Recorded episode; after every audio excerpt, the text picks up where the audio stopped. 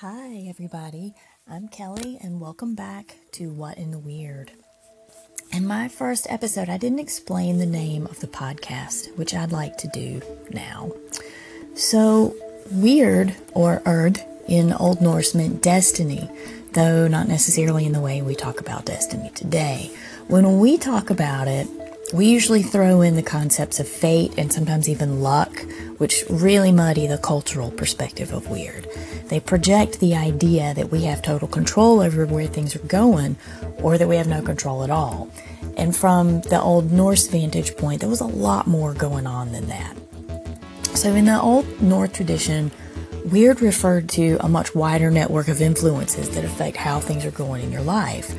It included the deeds of your ancestors, how they responded to the challenges of their lives and times, aspects of your personality, how you've responded to challenges of your past, the influence of family and community.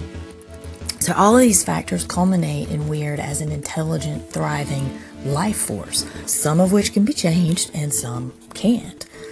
Part of the wisdom of wyrd, or wyrd weaving rather, is knowing the distinction between what you can change and what you can't and making peace with that fact.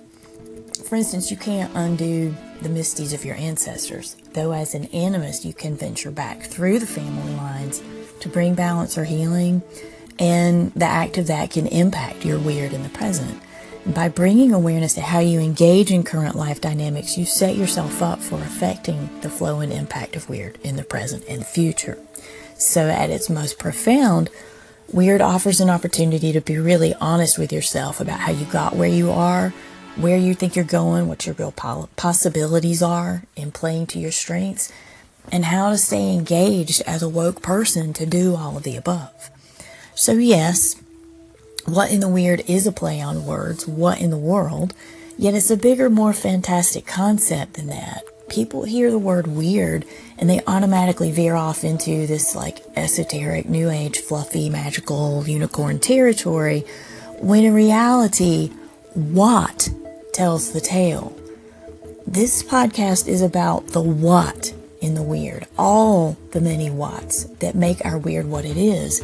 And by being more aware of the whats through the use of the runes, through animism, through shamanism, we create more awareness in how we weave our wyrd. So, how do you weave your wyrd? I would love to know.